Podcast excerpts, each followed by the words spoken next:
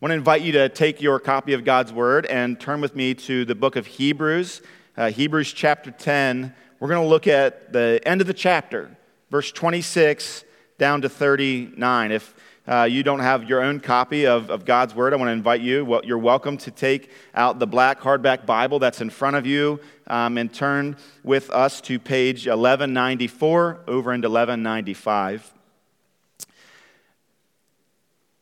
Let me ask you a question. Have you ever determined that something in your possession had no value? And because you thought it had no value, you threw it away.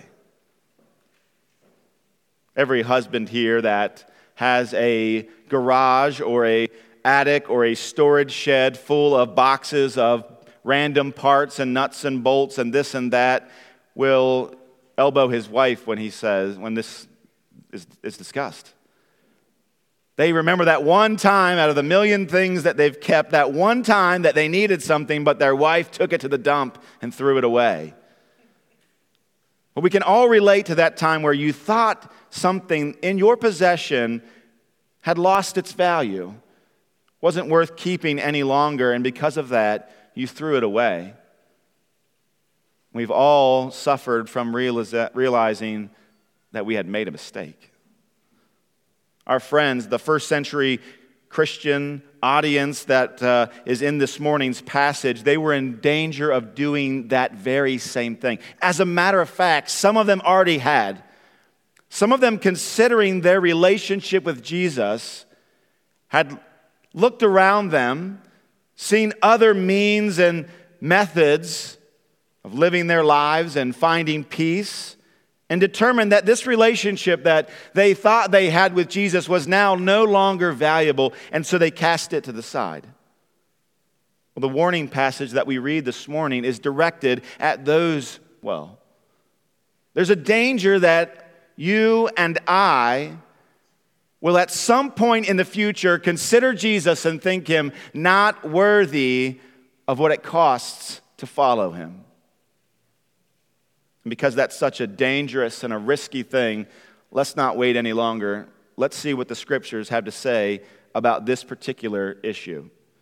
So, starting in verse 26, there again on page 1194, the scriptures say this For if we go on sinning deliberately after receiving the knowledge of truth, there no longer remains a sacrifice for sins but a fearful expectation of judgment and a fury of fire that will consume the adversaries.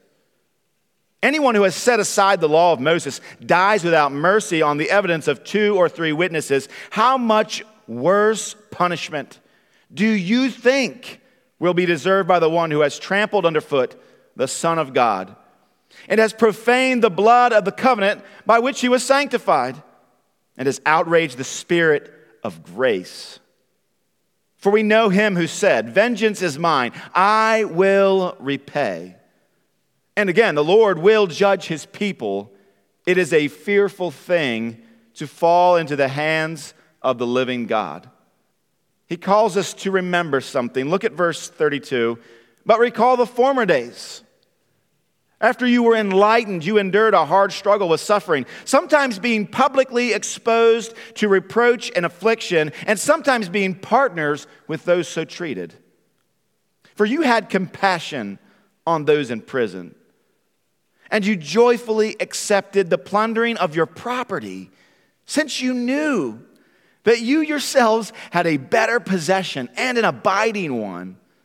Therefore, do not throw away your confidence, which has a great reward, for you have need of endurance, so that when you have done the will of God, you may receive what is promised.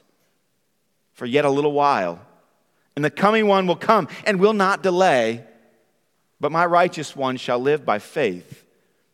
And if he shrinks back, my soul has no pleasure in him. And now the encouragement at the end. But we, the preacher says, but we are not of those who shrink back and are destroyed, but of those who have faith and preserve their souls. Let's ask God to bless the reading of His word once more. Father, we pray that this is true of us. Be those who shrink back. We would not be those who are destroyed, but we would be those who have faith to the preserving of our souls. Father, we ask this with great confidence. We've boldly approached your throne. We've come by the way of Jesus Christ, his shed blood, his high priestly work on our behalf. We pray in his name. Jesus, we love you. Amen. I want to give you the main idea that I think I see coming to the top of the text here this morning. I'll give it to you right off the bat. The consequences of rejecting Jesus are terrible. Therefore, do not throw away your confidence in him. I wish I could put this main idea in a softer way, but to do so would be to lie. It would be to deceive, and I don't want to do that. The consequences of rejecting Jesus are terrible.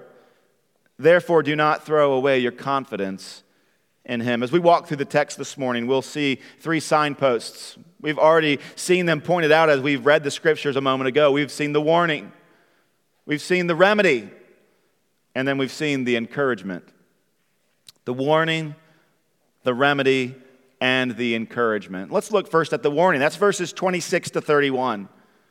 These few verses are sobering.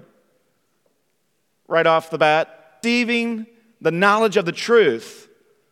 It's a scary and painful sentence and description there, especially if we read what happens to those who do this very thing. In the Greek text, deliberately is actually the first word. We read it a little bit differently. It's been structured differently. For if we go on sinning deliberately after receiving the knowledge of the truth, that's how our English translation reads it. But the Greek, they're able to order the sentence in a way that would help you to understand where the emphasis is, where the thrust of the sentence is. And the first word is deliberately. This is the main word in this sentence deliberately. It means intentional, it means high handed. And this as opposed to unintentional sins. You have high handed sins, intentional sins. And then you also have what the scriptures would call unintentional sins. In the Old Testament, specifically, I'm thinking of Numbers chapter 15, verses 27 to 31. It distinguishes between the willful, high handed, and the unplanned, unintentional sins. One was premeditated, marked, marked with rebellion, and the other is marked with weakness present tense here, single act.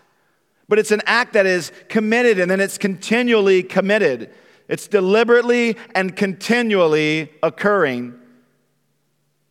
Context here is those who have received the gospel, those who have received the good news, but yet in the face of knowing the truth, they turn and in rebellion deliberately turn away from God, turn away from Christ reject the gospel. The context there, verse 25, we looked at it last week. We have to conclude that it's speaking not of weakness or stumbling in sin, but uh, again, a high handed rebellion, rejecting Jesus and the gospel. And that's what's taking place there in that first century church. Again, we don't know whether this is Rome or Jerusalem or some other city. We're not exactly sure. But regardless of that, there in this context, there were those that knew the truth. They'd been exposed to it, they'd received it, and now in rebellion, they had considered Jesus' sacrifice not very valuable. They'd rejected the gospel, they'd abandoned the church. Because of that, they are incurring the judgment of God on themselves. And we'll see that in just a moment ourselves. If we're not careful when we read this warning passage, which is meant to spur us along, just as we've been commanded to do a few verses prior, but if we're not careful, we could end up getting, getting hurt by this in a way that was never intended to occur.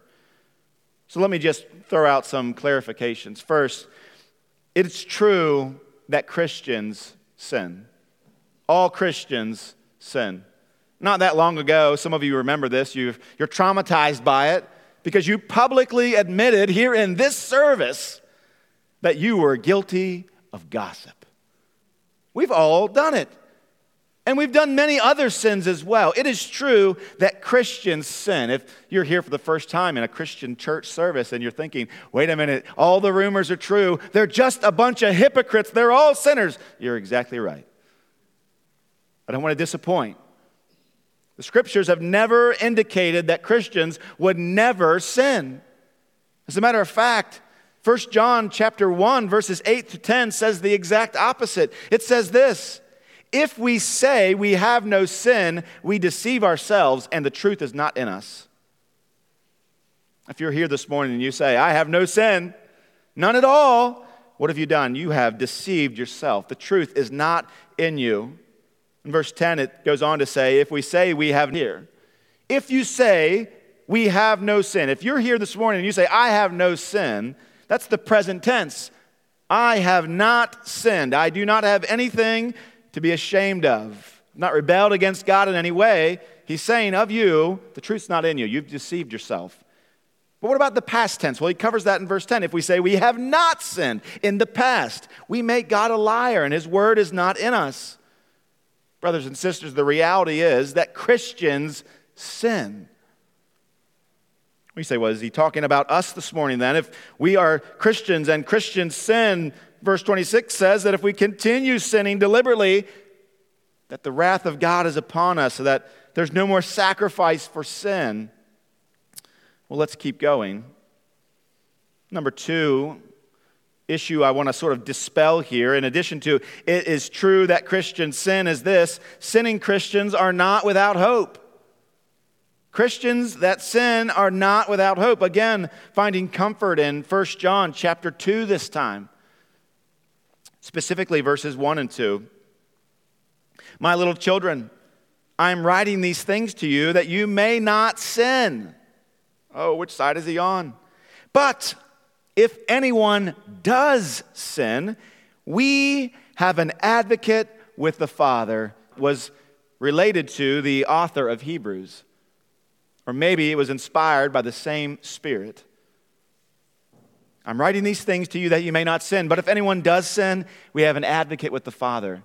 We've spent the last several months looking at this idea that Jesus is our high priest. He has opened a new and living way into the very presence of God, expelled from the garden we were, desiring to get back into the presence of God, enjoying its safety and its splendor, and yet we've been unable to. But Christ, has opened that way. And we can come boldly, even though we sin. Even though we sin, we come to the Father for what purpose? Because we have an advocate with the Father, who is Jesus Christ, who makes intercession for us even now. And so it's true, Christians sin. In addition to that, sinning Christians are not without hope. And finally, let me offer this. This particular instance here, this deliberate sin after receiving the knowledge and therefore not having any sacrifice applied to their sins, some would say this is an instance of someone losing their salvation. Let me assure you again from 1 John this is not an instance of someone losing their salvation. Last hour, as you have heard that Antichrist is coming, so now many Antichrists have come. Therefore, we know that it is the last hour. Look at verse 19. They went out from us, but they were not of us. Who's he speaking of? Those who are against Christ. He says, For if they had been of us, they would have continued with us. But they went out, that it might become plain that they all are not of us those who leave the faith, those who, having touched, tasted, handled the gospel, but then turning away, the scriptures say they were never truly of us. We can read the scriptures and we can read the news headlines, full all the time of prominent figures who have deconstructed their faith. They've become enlightened, as it were, and they've left the Lord Christ. They've abandoned the gospel. What does the scripture say? They went out from us, but they were not of us. For had they been of us, they would have continued with us. This is what Hebrews is saying. This is what First John is saying. And does it concur with what Jesus, our Lord, says? Jesus, telling the parable of the sower, offers this. As for what was sown on rocky ground, this is the one who hears the word and immediately receives it with joy. Yet it has no root in himself, but endures for a while. And when tribulation and persecution arises on account of the word, immediately they fall away. This is what we're seeing take place in this chapter. This is what's in mind of the preacher who pens these words under the inspiration of the Holy Spirit that some of you, when the pressure comes, when tribulation and persecution arises, you'll fall away. Jesus told us it happened. And it actually happened in his ministry. Do you remember John chapter 6, verse 66 to 69, when it says this after, his, after this, a hard saying that Jesus offers, many of his disciples turned back and no longer walked with him. They were of them, but they went out from among them. Why? Because they were, no, they, they were not actually of them. 67 goes on. So Jesus said to the 12, Do you want to go away as well? Will you also leave? Will you also abandon? Will you fail to endure? And Simon Peter answers Jesus. He says, Lord, to whom shall we go? You have the words of eternal, the Holy One of God.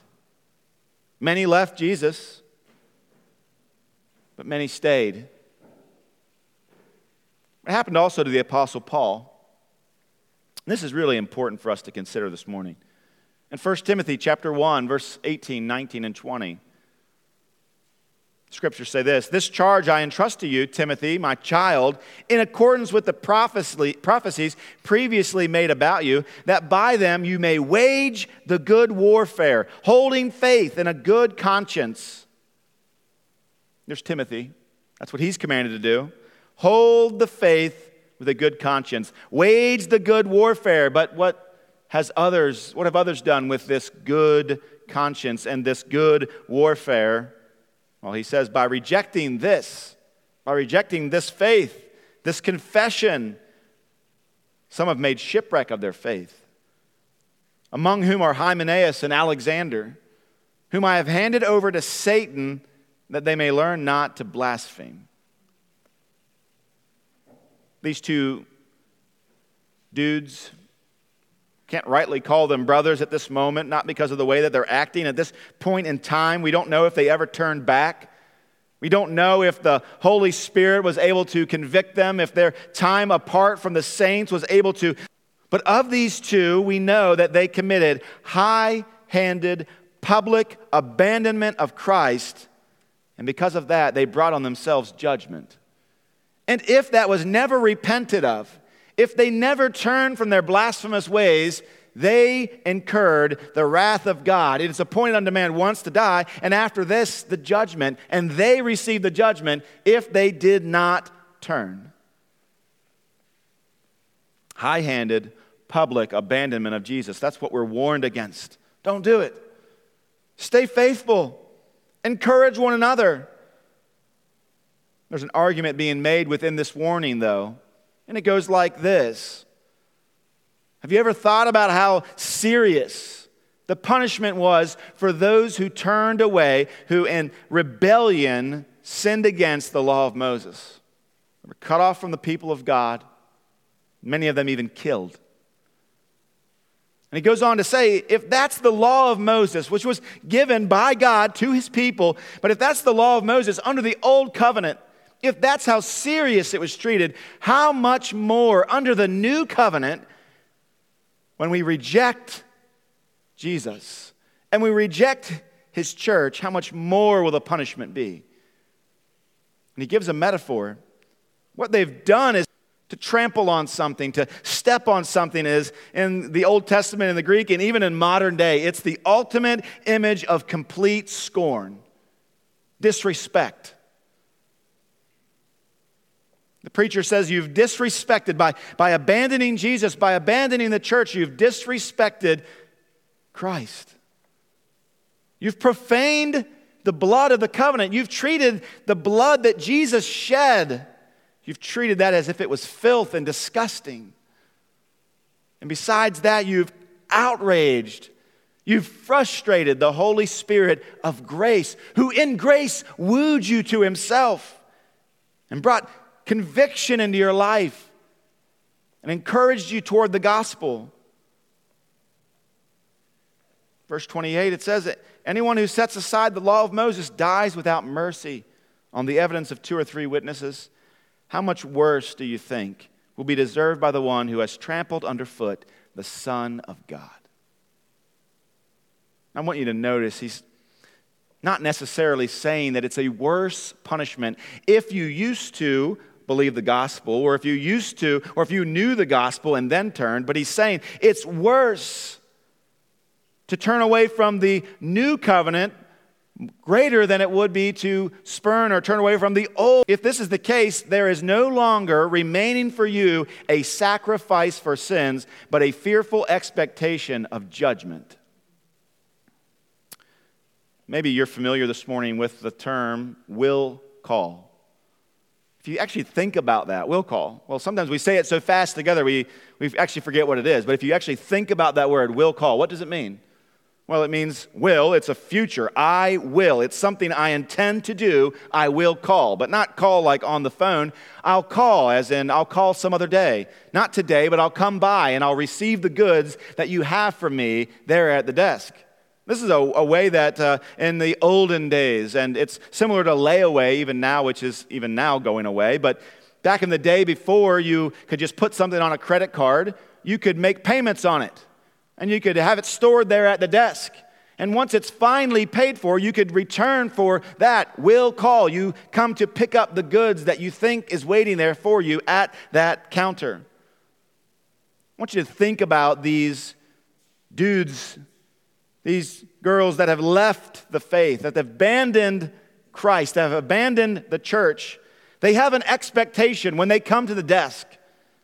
But the preacher says of their expectation, he says, There remains there, there is waiting for you not a sacrifice for sins, but a fearful expectation of judgment. The idea is these folks here think that there'll, there'll be some other sacrifice waiting for them. Somehow they'll be cared for. Somehow the blood of Christ will still be applied to them, or the blood of these lambs that's sacrificed in the, in the temple will be applied to them, or maybe they don't even need it. Maybe some other sacrifice will be made, or maybe no sacrifice at all is even needed. And they go with great confidence to that desk. And what do they receive? Instead of a sacrifice for sins, instead of a way to God, Instead of their sins being covered, what do they receive? A fearful expectation of judgment. Instead of tickets to the theater, they have a one way ticket to jail. Not what they had expected. What can these who abandon Jesus, who deliberately continue to sin, to blaspheme Jesus, to trample on his blood, to outrage the Spirit, what can they expect? Not salvation, judgment. If we go on sinning deliberately after receiving the knowledge of the truth, there's no other sacrifice for sins. Where will you go? You've gone to the temple and you've determined that this is worthless. Now you've gone to Jesus and again you've determined that this is worthless. Where will you go now? What other sacrifice remains? Nothing. Only a fearful expectation of judgment. And he goes on, and a fury of fire that will consume the adversaries. That word adversaries, keep that in mind. But let's look at verse 30. For we know him who said, Vengeance is mine, I will repay. Which leads right into the next section there, on into verse 31. It is a fearful thing to fall into the hands of the living God. There's a warning here for us this morning. And as we consider the warning, I want to encourage you with some application. And really, I only have one point of application, and it's this Hear the lion roar. Hear the lion roar. In his book, The Last Battle, C.S. Lewis tells us of two lions. One lion is the true lion, he's the king, Aslan. He's not tame, he's not safe. He was a lion. Well, this donkey is parading around in a lion suit. The first lion creates stars and destroys armies with a single roar. The second lion doesn't say much at all, and he waddles when he walks. The first lion is dangerous. The second lion is no threat at all. There's only one lion that roars in that story. And there's only one lion that roars in this passage. When you think of Jesus, let me ask you, which lion comes to mind? The one that munches on grass, waddles when it walks, and wears a silly lion suit? Or do you think of the lion, Jesus Christ? Fierce and mighty. God is our creator. He's created each and every one of us. He's given you life. He's made you for a purpose, and that purpose is to serve Him, to serve Him as He is your sovereign King. We're to worship Him as our God. Ultimately, though, we have all chosen to rebel against Him. Not a one of us have not. All of us have rebelled against God. We have all committed high treason against our great King. The Bible calls that sin. We've all sinned. We've all rebelled when we commit treason against the sovereign. What happens? He makes war against you. But here's the good news the good news is that instead of coming to destroy you, instead of coming to utterly remove you and cast you out of his kingdom, he comes and he sends his son to stand trial for treason that you committed. He stands in your place. His own son, the son of the king, the sovereign Lord, his son offers to pay for your punishment, to die in your place. And anyone, anyone who receives that good news, who trusts in it, is welcomed back into the kingdom, totally acquitted of all the charges of treason. The virtue of the son of the king is ascribed to you. The princely robes that the king son would wear has been given to you if you simply believe and trust in the good news. If you turn from your rebellion and you submit to this sovereign king,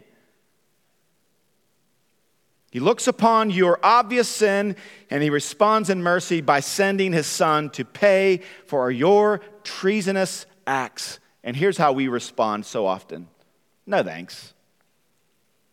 A little bit more proof that I've actually sinned against this God.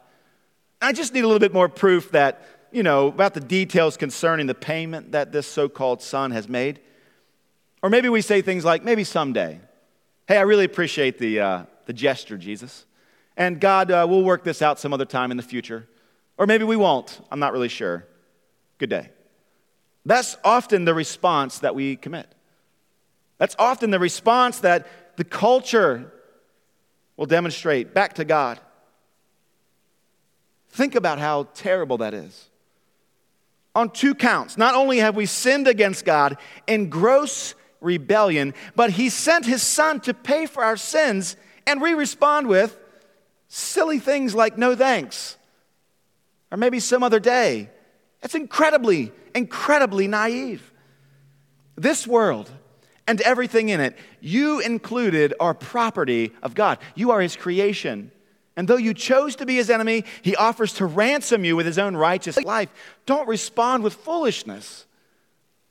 It was foolish enough for us to be rebellious against God, but now don't respond spurning, trampling, outraging the Spirit and rejecting the gospel.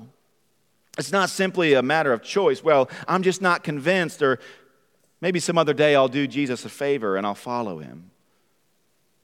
I want you to hear the lion roar this morning.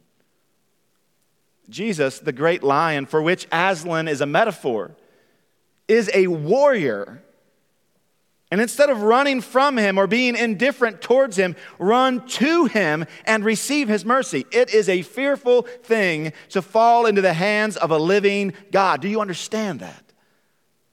The warning that we receive is for Christians as well. And it's saying, don't stop, don't turn back, keep going. Not only do you have a promise of a reward, but you have a promise of a consequence that is unbearable to be cast off from God's presence for all eternity, to be considered in final his enemy.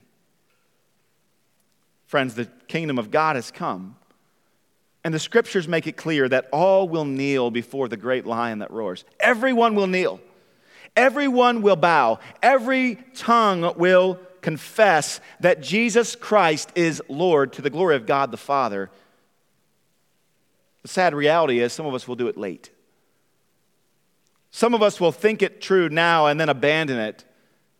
And in final, we'll be standing on the wrong side as enemies of the king who sent his son to die on our behalf. There's a warning here, and it's heavy. And I don't want to just quickly brush it to the side. Do you feel the weight of this warning? Christian, we're all in danger of falling away. And so this warning is issued to you this morning, but there's also a remedy that's offered. So, how do we address this warning? How do we address this danger? Well, there's a remedy. Look at verse 32. He says, But recall the former days, when after you were enlightened, you endured a hard struggle with sufferings. We don't need much help understanding what that word recall means. It means to think back on, to consider, one way to think of it is it's, it's almost, it's, and it's used often in the, in the scriptures as almost like calling something back into court and reviewing it. And so he says, call it back in. Consider these former days. Which ones? Well, the days when sometimes you endured a hard struggle with sufferings. Sometimes you were being publicly exposed to reproach and affliction, and sometimes partners with those so treated. So either you experienced it or you stood with somebody that was experiencing it. They were publicly exposed to reproach and affliction. I love this word, publicly. It's the same word, theater. It means to, well, publicly exposed, to be brought up on stage, to be, to be made a spectacle of, so that everybody could see you exposed to reproach, shame, and even affliction. And you stood with those who, even though you weren't sometimes the, the focus of the attention of the persecution, but you stood with those who were facing it. The question that kind of rings in my mind is why would they do that? Why is he recalling us to think about what others had gone through in the past and how this group of people had stood with him in the past? Well, he goes on. He says, You had compassion, you had sympathy on those in prison. And here's the weird thing it says, and you joyfully accepted the plundering of your property. Have you ever had your house broken into and something stolen from you? It's such a terrible feeling. It's not a feeling that we enjoy, that's for sure, but it marks us even in our soul to think that in our sacred place, the place that we call home, where we rest and close our eyes, believing that we're safe, that some stranger was in there and took things that did not belong to you. It's a damaging experience. But here it says that you joyfully accepted the plundering of your property since you knew that you yourselves had a better possession and an abiding one. They'd stood, these Christians in the past, they'd stood with those who were being persecuted, and they themselves were persecuted. Their houses were being taken from them, they were losing everything. What they could fit in a bag, they took and carried out of the city. Now, we don't know if this is a reference to Rome in the 60s when Nero uh, basically got the, all the Christians out, or maybe this is a reference to Jerusalem in Acts 8 when the, the Apostle Paul or the, the persecutor Saul was tormenting the church. We don't know which one, and running people out, and they were, they were scattering for their lives. We don't know which one, but the point is this they lost everything. Strangers went into their homes, went into their bedrooms, took their keepsakes and their belongings and their things that had been handed down through their family. It was all stolen, it was all lost. And listen to this The preacher says, But you, you accepted that joyfully. It wasn't even that big of a deal to you. Why? He says, Because you knew that you had a better possession. And I love this. You knew that you had an abiding one. What does abiding mean? It means that it wasn't able to be taken away. It was treasure stored up in heaven that moth and rust and thieves can't break in and steal and, and ruin. They didn't lose heart. They knew that this life was passing away, but they also knew that their reward was sure and they were waiting for it. It was at will call. They were going to go to the desk. They had a confident expectation that when they got there, the sacrifice would be there for them. The door into God's very presence would be open to them. Now, I want you to pay careful attention here. Because if you're not careful, you could misunderstand something that's taking place here. What's the preacher actually drawing their attention to? Is he saying something like this? You were such you were so good in the past. I want you to remember how good of a Christian you were in the past. When things got really tough, you were strong. And you stood with those that you should have stood with. Remember that. No, he's actually not saying that. Look again at verse 34. Yes, he's saying that that happened. This is what took place, but there's a reason why it took place the way that it did. There's a reason that they were joyful. There's a reason that, that they didn't lose heart. They held fast, that they had compassion and stood with those who were suffering, even when they themselves weren't. And what is the answer? Since you knew that you yourselves, verse 34, had a better er, possession and an abiding one. And now, referencing what had happened to them in the past and how they, they knew, they had confidence in the past, and calling them to do that in the present, he says, Therefore, do not throw away your confidence, which has a great reward, which still has a great reward. What does he want them to remember? Not that they're outstanding Christians, not that they were faithful in the past, not that they suffered together and won a, an award or got a pin or a medal. No, he wants them to remember why they did that in the past. He wants to remind them that there was a time in their lives that they were beyond a shadow of a doubt sure that Jesus was worth it. That's what he's reminding them of. You used to believe this, you were convinced of it, and you gave up everything for it. That field that you found treasure in, you sold everything for it. Now don't turn back. Remember, there's still gold in them hills. There's still treasure in the coffers. Don't turn and, and run. Don't throw away your confidence. What was on their mind when they suffered in the past? Specifically, I bet it was the contents of Hebrews chapter 10, verses 19 to 22. We looked at it already last week. Let's read it. Therefore, brothers, this is on their minds. Since we have confidence to enter the holy places by the blood of Jesus, we have confidence to enter into the holy place. We won't get out of this life alive. But when we leave here, we will enter into the very presence of Jesus. And even now, we do so in prayer. That's on their minds. We've been kicked out of our homes, and we will enter into the very presence of God now in prayer through the name of Jesus.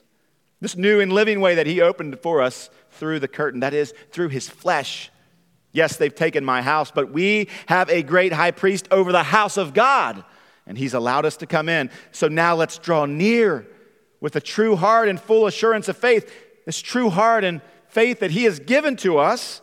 And let's draw near with our hearts sprinkled clean from an evil conscience and our bodies washed with pure water. So we won't be able to bathe in our homes, but we don't need to. Our bodies are washed with pure water. We have a better, we have a lasting inheritance, a lasting reward that cannot be taken from us. It says, remember that. You used to be convinced of it. Don't stop. Don't let up. Keep your confidence. Endure. Believe in the promises of God. And so, what are we to do with this this morning? What are we to do with this remedy? We are to let the past speak. We've let the lion roar, we've heard him, and now let's let the past speak. We love time traveling stories. We love to hear about something going wrong in the present and we go back into the past.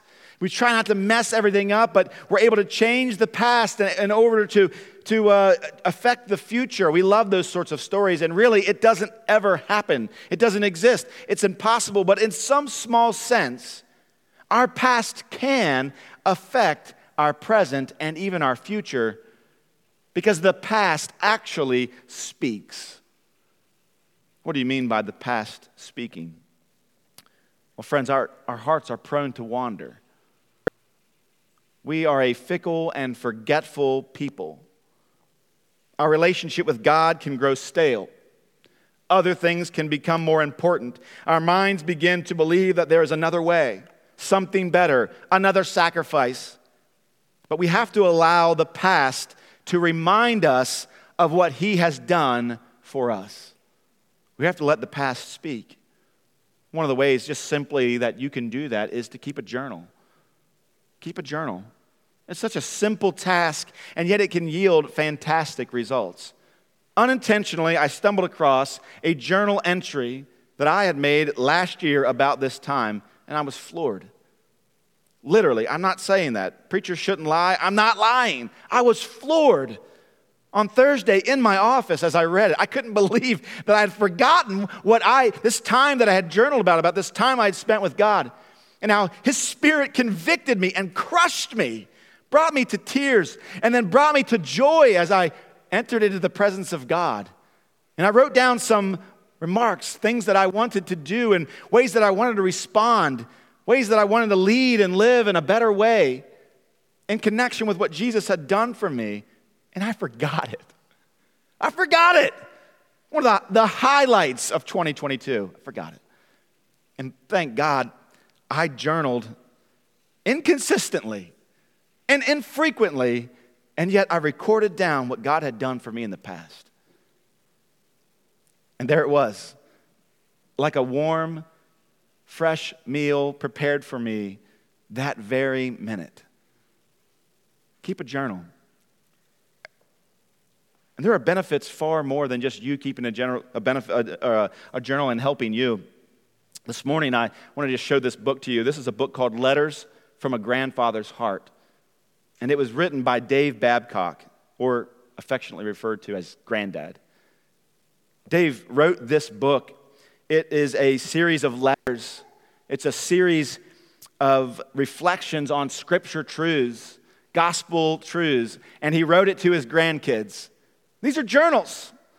These are reflections that this brother has given to his children and to his children's children. Marie Duenas' father. What a, what a wonderful gift. And I have a copy of it. I have my own infrequent journalings, and I have this complete set as well.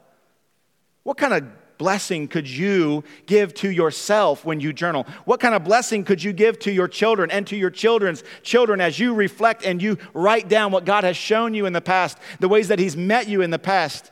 Many of you cherish the keepsake that you received at the death of your grandfather or your grandmother their own personal Bible with notes written in it. Maybe even you can imagine on those wrinkled, circled pages the tears that had fallen as God had shown them some truth about Jesus Christ in the past. Those are treasures that we have in this life. Those tear stained pages are journals of what Jesus has done for our family, that, what Jesus has done for our forebears. And so keep a journal and consider ways that you could do that creatively. Similar to a journalist to build monuments. Build monuments. In Joshua chapter 4 and 5, Israel crosses the Jordan and enters into the promised land. They're on the western side of the Jordan.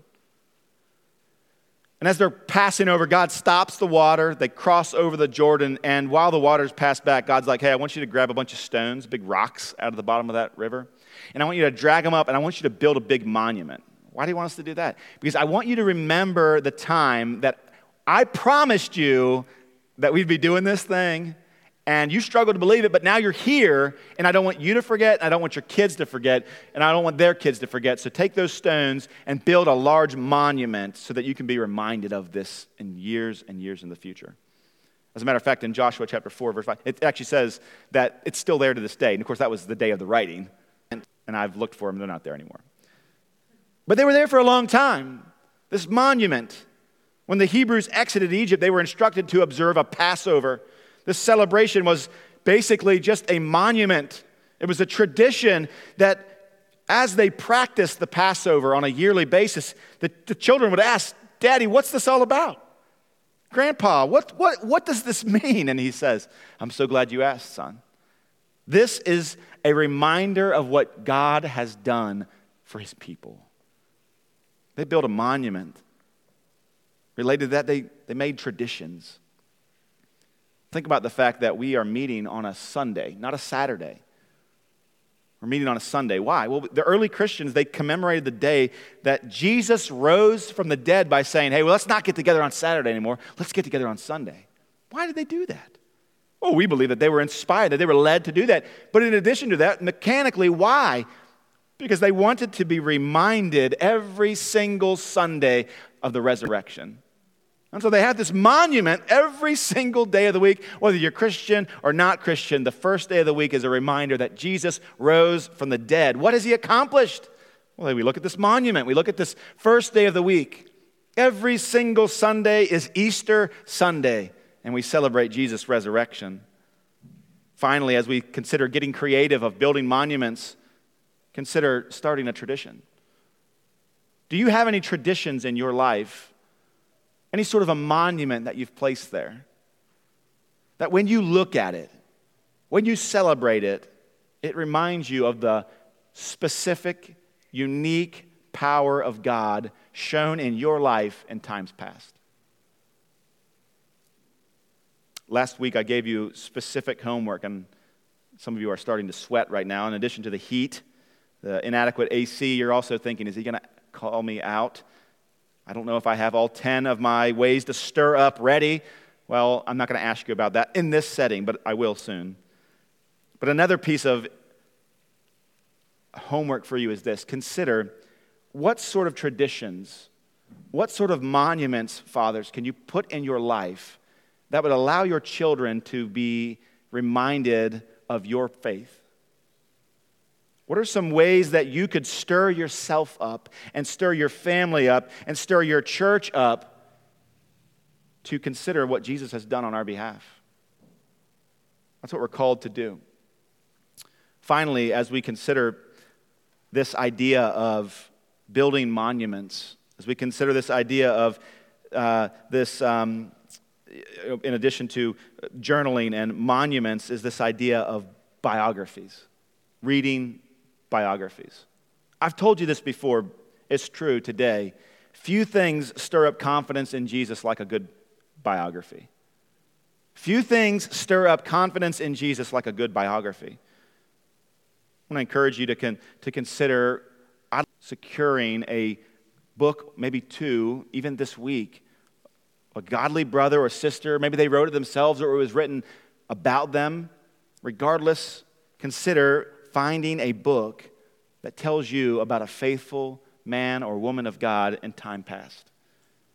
And as you read, as you recall what God did in their lives, I trust that you'll be encouraged. I got another book here this morning. It's 21 Servants of Sovereign Joy.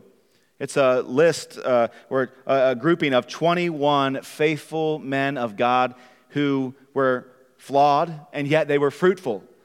And this book has been fresh, dry wood on my fire many, many times. I've got an extra copy. I'm just going to leave it right there. And if you want it, come and get it. Please don't fight. Uh, potentially, if uh, you grab it at the same time, uh, Black Friday style, well, maybe I can find another one for you.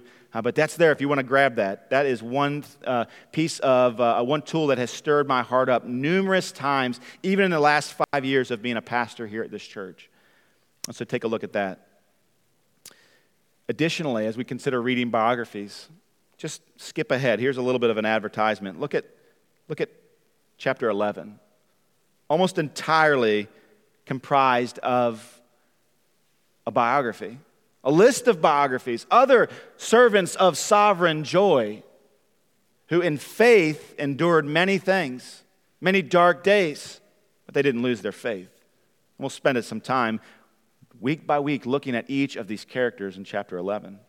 But that's not today. What can a personal journal, what can a monument, what can a biography offer? All of these and much, much more can offer reminders of what God the Father has done through God the Son on your behalf. And so he sternly warns us at the beginning. He gives us a, uh, some other information there after his warning, but then finally he gives us some encouragement. This is where he leaves us with encouragement. Look at verse 39. He says, But we are not of those who shrink back and are destroyed. The writer knows the recipients, he knows the audience here, and he says, I, I, I know that you're not the sort of person, you're not the sort of people that are going to shrink back and because of that be destroyed. You are those who have faith and preserve their souls. I want you to notice something very, very slight here, but he, he makes a pretty bold pronouncement here, but he doesn't just make it of them, he makes it of himself too. Did you notice that? He says, We are not those who shrink back. That's not who we are, that's not our stock. We're not the kind that shrink back. We're not the kind that lose faith. We're not the kind that continually go on deliberately sinning and blaspheming the gospel. No, that's not us. We're the sort that keep the faith, and because of that, our souls are saved. Now, I do want to say, I, I, am not the fondest of the ESV's translation in verse 39. I, have studied the Greek phrasing here this week, and I, I think that could have been more accurately translated like the New American Standard translates it or the King James Version translates it. And I'm not saying the ESV is wrong, but I am saying I think there would have been a more helpful and more accurate way to, to, uh, to read that. Let me give you the New American Standard Bible. It's slightly different. It says, But we are not those who shrink back to destruction, but those who have faith to the preserving of the soul. It's not faith and preserving themselves, but it's faith to the preserving of their souls. Shrinking back to destruction, faith to the preserving of their souls. The King James Bible offers something very similar. But we are not of them who draw back to perdition, but those who believe to the saving of the soul. I think it's more helpful to translate it the way that way because, well, first off, there's no and in the original Greek. And in addition to that, it's not faith and preserving, it's faith that preserves. And where did that faith come from? Faith came from God. And who is that faith in? God. Specifically, Jesus Christ, the Son. So, either way, faith is something that's given to us. It's in Jesus, and it's Jesus that saves. It's not you. You can't preserve your own soul. What are we to do with this encouragement, though? Well, we are to be encouraged, and we are to encourage. The greatest need that the preacher here is saying of this church, and of this church by extension, is that we need endurance. We need endurance. And so, what are we to do with all this? We are to help the church endure. We're to help the church endure. Now, there's two ways this morning that we can throw it away, that we can abandon all of this. And I'm going to speak generally. The first is that we just throw it away. We know what we're doing, we recognize it. We come to a point of decision and we say, I would rather go this way than that way. I would rather follow the world than follow Christ. I would rather have sin than God. And we just flat out reject it.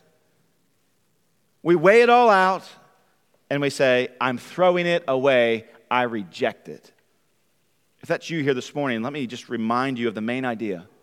The synthesis of this entire passage. The consequences of rejecting Jesus are terrible. Therefore, do not throw away your confidence in Him. Consider again. Don't neglect it or don't reject it. One way is that we reject, but here's the other way we neglect. Some of us just flat out reject it. We're tempted to reject it. And others of us, we are tempted to neglect it. It's the same thing. Maybe different intentions, but not that different in the end. Have you ever, opened up your junk drawer or your, your top drawer and you found some piece of paper in there, maybe an envelope, and you open it up and it's like, hey, in there was a gift certificate and that gift certificate is pretty exciting for you to see. You're reminded that when you go to this particular store, you could spend this specific amount of money there. It's a little bit exciting. But then you begin to read the, read the fine print and you realize that through neglect, you've missed out on this opportunity. You didn't care for this offer that was yours. You didn't come to the desk to receive what was waiting for you soon enough. You've neglected it. Most of us here, if we're honest, we're not in danger of rejecting, though some are. Most of us are in danger of neglecting it, not rejecting it. And I'll remind you, it's the same thing. And so the warning is the same. The reminder is the same. The encouragement is the same as it was last week. Hebrews chapter 10, verses 24 and 25. What does it say? And let us consider how to stir up one another to loving good works. Don't let your brother and sister, don't let your son and your daughter, don't let your life group, and don't let your D group, don't let them let this fire go out. Don't let them neglect it. That's what it says in verse 25. Not neglecting to meet together. Not neglecting this confession of faith that we believe that Jesus was rose on this day and we'll meet to commemorate that. We'll meet because we need it. It's the habit of some, they've neglected it. It's gone to the wayside. In the face of that, what are we to do? We're to endure. And in our endurance, we are to encourage one another, and all the more as you see the day drawing near. Friends, brothers and sisters, the lion is coming. The king will return. And when he does, will he find you faithful? Let's stir one another up until that end. Let's pray. Father, we thank you for warnings like this morning. Each of us this morning would rather, at the onset, have heard or chosen a passage that would have been gentler, kinder, more amenable to children who are here with us this morning. And yet, in your infinite wisdom and in your kindness to us, you have warned us. You've reminded us, you've called us to remember that you are the sovereign Lord of this world, and we, your enemies, have been offered forgiveness. Would each of us remember that this morning?